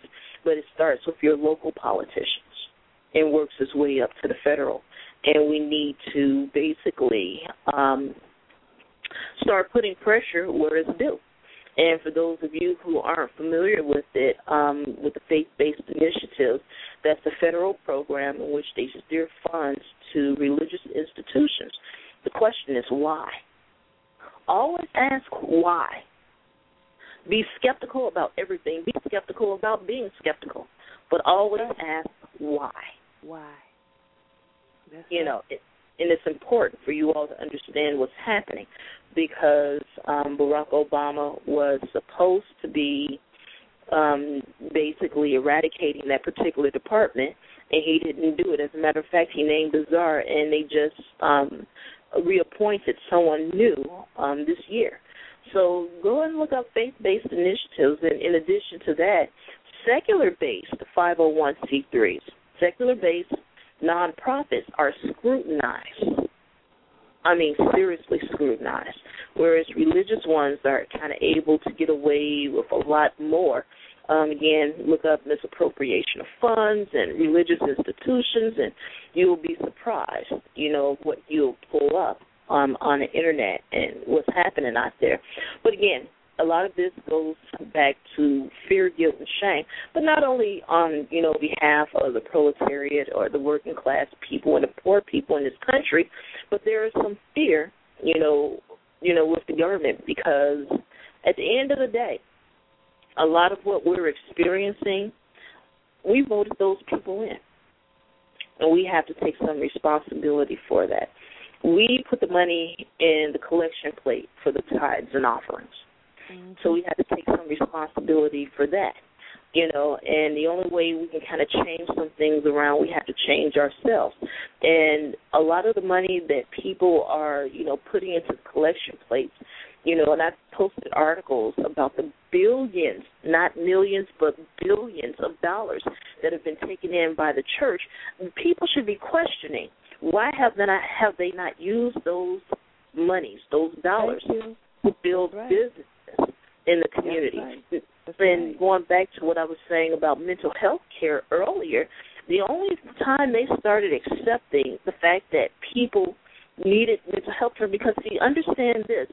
If you're sick, whether you're sick, you know, physically, mentally, or financially, or what have you, whatever issue is going on with you there, that that keeps them in control Mhm. because at that point you're so busy being focused on what's happening in your life that you know they can kind of get away with some things. But they started advocating for mental health care when they found a way to monetize. You know that's where these christian counselors come in. You have all of these life coaches all over the place. And Yeah. not only are they able to bill your insurance companies they bill the state. So there are some people going into these programs that are already hurting, and they come out worse than they went in. That's So right. you know we have to be careful with that. And even going back to the Affordable Care Act, which was wonderful, is going to. I wish we had the single single payer option, but you know we'll take what we get for right now because that can always be expanded later. But the thing is that mark my words, you know, before it was even passed, I was telling people that these churches were going to start organizing and being at being able to sell insurance policies. And quite a few of them have done that, and they're selling insurance um, policies through their churches, through their own private companies, and of course their members are going to buy from them, so they're profiting that way. Just like you know they're not open up you know a few call centers, but the people that they're hiring basically are family members or people that have been loyal to them. They're not you know offering jobs to people in the communities that they live in. The majority of these churches are in economically and educationally disadvantaged neighborhoods, yet they offer the people nothing. Why do you stand for that? And I, I feel don't. that these people should petition these churches out of their neighborhoods. If you're not doing anything for the community, then you don't need to be a part of the community. I asked this church uh, preacher one time. He was on TV, and you could call in, and he claims that the big churches don't want to uh, come together with the small churches. I said, now, come on, come on, y'all. Now, I don't, you know, come on, please give me a break.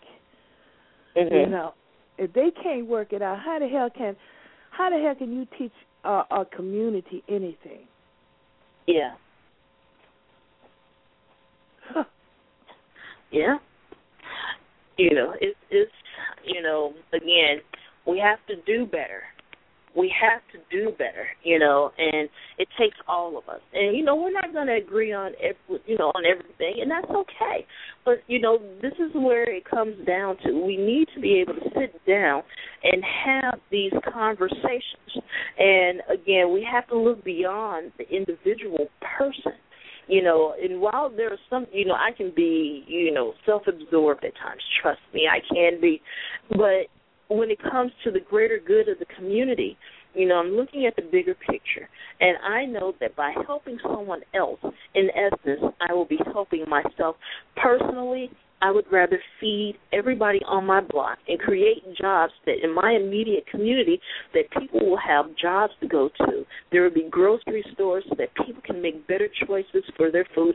There will be a recreation center so that these children can expend some energy as well as some adults and some learning, you know, opportunities. And I'm, look, you know, you know, I'm doing okay. You know, I haven't missed a meal, but there are people that have Yeah. and you know and i feel bad for these people and i do the best that i can to help them. But we need help. We cannot do this by ourselves. You know it takes a community. It takes a community. And it is to my advantage to make sure that everybody in the community has something to eat that has some sense of pride that has some semblance of dignity because again, many of the issues that we are facing now with, you know, um, the criminal elements, you know, with you know the murder rate, teenage pregnancy, and all of these different things, is because we do not have a level playing field. Honey, it all boils down to money. You know, these other social constructs are just that social constructs, and it's a bunch of bullshit. Okay, to keep us, you know, distracted, and it's about money. It's about money. Where are the jobs? Where mm-hmm. where are the educational benefits? Where are the opportunities? Where has all of this gone? And who's benefiting from these opportunities not being available here? And that's why I would tell you guys to go and do some studying on economics. You know, it is by design that a certain percentage of the U.S. population is unemployed and underemployed. If everybody in this economy was employed and we had a zero percent employment rate, our economy would collapse. Mhm. And then maybe one day I'll explain to you guys how that works. But um, you know, go out and study a little bit of economics and you'll understand what I'm saying. You know, so a lot of this stuff is by design. The question is why? And who's profiting from it. That's what you need to question, and that's what you need to get a better understanding of. You know, do I have all the answers? Hell no. A lot of stuff that I'm still trying to figure out myself, and that's why I tell you guys all the time, I'm learning with you and I'm growing with you. You teach me things, I teach you things. You know, I have no problem saying that I've made mistakes. You've heard me say it in the past. There are a lot of things that I don't know. And that's the wonderful thing about having different people around is that everybody teaches me something in one respect or another. And, you know, I hope I teach people some things as well. So that's why it's great for us to, you know, communicate back and forth and get a better understanding of life. But guys, you know, yeah, this it's about money. It's all about money and it's about control. And so, you know, I would just, you know, encourage you guys to go out and study up and to get a better understanding. And as far as, you know, that guilt, fear and shame, guys, you got to learn how to let it go. Mm-hmm. You got to learn how to, you know, um to let it go and to move on. Um you know, life goes on and we have to find a better way um you know on how to live and how to deal with one another. But you know to go back um you know to what you know Vita was saying earlier about um the Affordable Care Act she's 100% correct. You know and, and President Obama has done a lot that will greatly benefit you know communities of color. And we have to recognize what he has done that has been good but we also can't allow you know things that could have been handled better, you know, to um, fall by the wayside either. Not just with him, with all of the politicians. Like I said, you know, you got to start with your local politicians as well because the local politics that affect you the most. You know, and um one of my favorite movies is The Devil's Advocate. Yeah, I know. But the best line out of that movie came from John Milton, you know, the devil character in there. And he said, Guilt is like a bag of fucking bricks. All you got to do is set it down. Mm-hmm. And I say that's the same thing about this fear, guilt, and shame. All of it. All you have to do is set it down now. You know, I'm not necessarily telling people to become selfish hedonists that only care about themselves, but what I'm saying is a lot of this indoctrination is just that. You know, it's indoctrination and you know, it's been designed to control you. It's definitely yeah. designed to control you. So mm-hmm. again, you know, we have to educate ourselves and, you know, come up out of this and you know, someone in the chat room said, Yeah, everybody wants to be in charge and that's true. You know, quite a few people want to be in charge. And what they don't realize is that when you are in charge when you are the leader with that comes a certain amount of responsibility. Exactly. responsibility and accountability. So if you are not willing to take on that responsibility but you just want the celebrity and the power then you know you're not ready to be in leadership you, know, you have to take the good and the bad Mm-hmm. I don't think I would ever want to be president of this of this country or any country because it seems like you're in you're in a position where either you got to be a businessman enough to not care, care about the people, only care about making money, or you care too much about the people, you might you know end up being a target for those who care more about the money. You know what I'm saying? And it seems like you know you're in a pretty much a no-win situation. You can't. You gotta. You're you're beholden not only to those that support you, but you gotta take care of everybody else, even those who don't support you, and you got to make make uh um your supporters happy.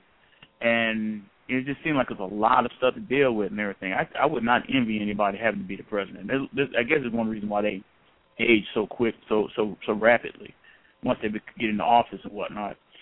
Um, and there's another thing. It's like you know, there's there's so many things that this country needs.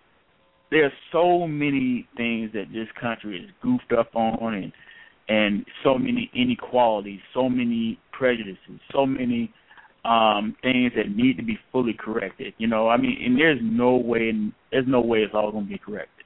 As long as there's somebody greedy who needs more shit, who needs more money, who needs to get his million dollar bonus, despite the fact that the company has been in the red for mm-hmm years and everything like that. And as long as there are people who feel like um, there is something that they have an exclusive right to that other people should not have access to, you know, say be it marriage or um, health, better health care or something like that, you know. And as long as there are there are people who are willing to turn a blind eye to how so many politicians are getting away with so much shit, you know, so how the hell do you reelect that guy? Well, you mentioned his name, I, and it just slipped out of my head. Um, the black dude that kind of either raped or sexual assaulted was the name of oh, Nita yeah. Hill or something. You know what I'm saying? How do you how do you let that slide? How do you let a a, a, a dude you know?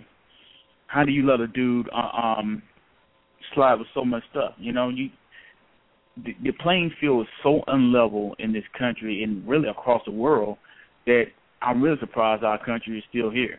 That there are so many people still able to make a living. I mean, you can sit there and you can fund, fund, fund multiple wars and maybe about to get into a war with somebody else, but you know, if I don't pay my student loans, you're gonna come at me as though I robbed you. Yeah. Well, Right. you're building, rebuilding their infrastructure. You don't kick somebody's ass and then pay his hospital bill. Mm-hmm. All right, you know, uh, I mean, uh, it just- riding, it's- riding on a white horse like you. Uh, what's that guy that ride? Uh, I can't think of it. In in uh, ride rode in a on a uh, to save people. Yeah, I know what you mean. Mm. Go ahead. I'm sorry. nah, you, you straight. but I mean, but yeah, you know, just you know, going back to you know everything. I mean, you know, um, tying it back into religion and what Mario just said about, you know, how are you going to go in and hurt people or destroy people, and then go back in and build them up. That's the basic premise of religion as well as the government to a certain degree. But I'll just go in the context of religion. You go into a church and some people go in and, you know, they're already hurting from whatever it is that they may be dealing with or going through. And then they chip away at, you know, your self esteem even more. And they tear you down to rebuild you up mhm. but then they want to rebuild you in the way that they want you to be, you know, uh, you know, as far as your mannerisms, your thought processes, your ideologies, and all of that. And then they want you to become one of them, one of their little robots. And when you resist, there's an issue. But I mean, the same thing in the political climate. Whereas, you know, um, you know, you're one of the little people. You don't know any better we know better, you know, we're the government and we're going to make it right and we're going to do all of these things for you. And they tear you down. Just like, you know, some of the examples now, you know, requiring people who are, you know, um, on public assistance and, you know, even unemployment. They're, you know, in certain places they've passed laws requiring them to, you know, take a drug test. Mhm. But why can't we require that our, our politicians take a drug test? You know, you're a public servant and you're receiving public monies too. So we can all, all go get drug tested together. How about that? And not you just, know, not just drugs. Them, them suckers. I think they're taking um uh psychological medication because they're crazy as hell. They're crazy as hell. you know, it's the whole thing. You know, is is interesting, but you know, yeah, you know, I think they've lost their minds. Yeah, And-. If they ever had one. but you know, hey, we we got to go back. We got to take control of the narrative. But most importantly, before we can go in and do a lot of these things, we have to understand ourselves and understand where a lot of this indoctrination has come from. And you know, again, it's not just necessarily taught in the churches, if you will. It's taught in the media, um, our cultural indoctrination. You know, all of these things. And again, you know, be mindful of the fear, the guilt, and the shame. You know, again, low self esteem. You know, you have a lot of different, you know, components to this. But you know, I just picked on fear, guilt, and shame. But again, these are Jedi mind tricks, and this is to keep you distracted. Keep you distracted so that you will not focus on the real issues. But yeah, we need to be accountable, take some accountability. But again, you know, what we do have in front of us, take advantage of it, use it to the best of your ability. Again, you know, like I said, Vita, you know, who dropped off, um, made a great point about some of the benefits that have come from the Affordable Care Act and, you know, the consumer protection laws and, you know, a variety of other things. Let's take advantage of that, you know, and, you know, again, it can provide opportunities. I've talked about people starting transportation companies, call centers, you know, appointment setting, you know, businesses. I mean, there are different things that can be done.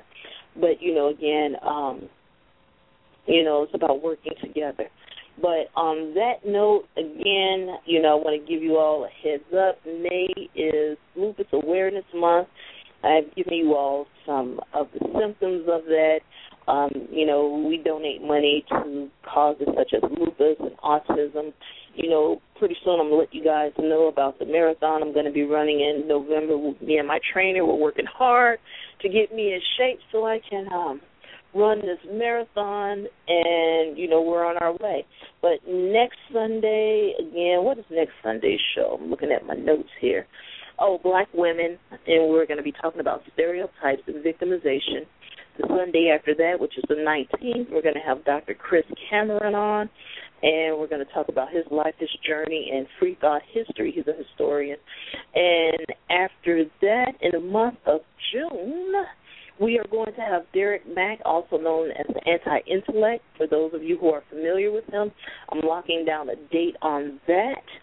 And we will be starting our um, book club in June. It'll be the last week in June. And the book that we have on the docket right now is called The Bluest Eye by Toni Morrison. So we're giving you plenty of time to read it. It'll be the end of June, so now you got over a month and a half and we're going to add Uncle Tom's Cabin out there since people don't seem to know who Uncle Tom is. You know, they don't seem to know that. You know, I'm going to teach you the difference between a Tom and a Sambo. And on that note, we are going to play a song from um, Father Teresa. Now, this is another song, and I just absolutely love this cut here. You know, this is a surprise for him, but I want to play this for you guys. So until then, you all have a lovely weekend, and I will see you all next Sunday. Have a good one. You too. It's all behind this door. Lady and gentlemen, the beer room. Picture perfection and poetry, impenetrable force fields are over me. I smothered our notebooks in cocoa leaves so that we can be considered some dope MCs. I'm still floating over these niggas' heads with the anti-gravitational potency, impregnating the slower speech with the up-tempo thought process and the ultra speed. Nitrous in my shit hits the vibe with fecal acceleration, lacing them on the road with me. I dip on I-5 with riders and Southsiders try to diss and we'll show ya heat. Marachi philosophical fontic impersonations are. Forget about it and quit. Hey, the game spitting nigga Kane fixing to switch lanes with Snake Griffin in its plane. Shit's finna change. Insane in the brain, Mr. Kane, the motherfucking hustler man. Stay spitting with a to give him a taste of venom from your nigga Snake Griffin. Insane in the brain, Mr. Kane, the motherfucking hustler man. Stay spitting with a vision to give him a taste of venom from your nigga Snake Griffin. Me and back and iller than most. Niggas don't like I rhyme, take a dick in your throat. See what I'm giving you, bitches. Explicit rhythms when I'm spitting this knowledge I'm giving this wisdom. You better get up in it. The raping and killing your children while pillaging your Then watch it change your life. I want a bitch, not give it. We came to please ya, but left you with a seizure. Fucking disease, ya. Bitch, not meet the grim reaper. I'm blessed cause I should. Niggas flex like you. Get my neck in the wood. Decapitate your neck in the woods. Then I penetrate your brain. Then an extra of sane entity rearrange your ways and disconnect your legs. Run a mug up in the game. Till I hawk up off the fame, glory, and prestige that I deserve all my days. Now with these last lines, I'm just trying to feel some space and 16. Put dots on your body like jungle bitches face. We're here to run the game, make you know cigarettes the man. Can't told you niggas once, man. Shit's better change. Raise up.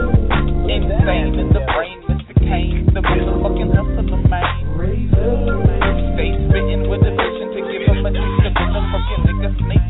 Raise up.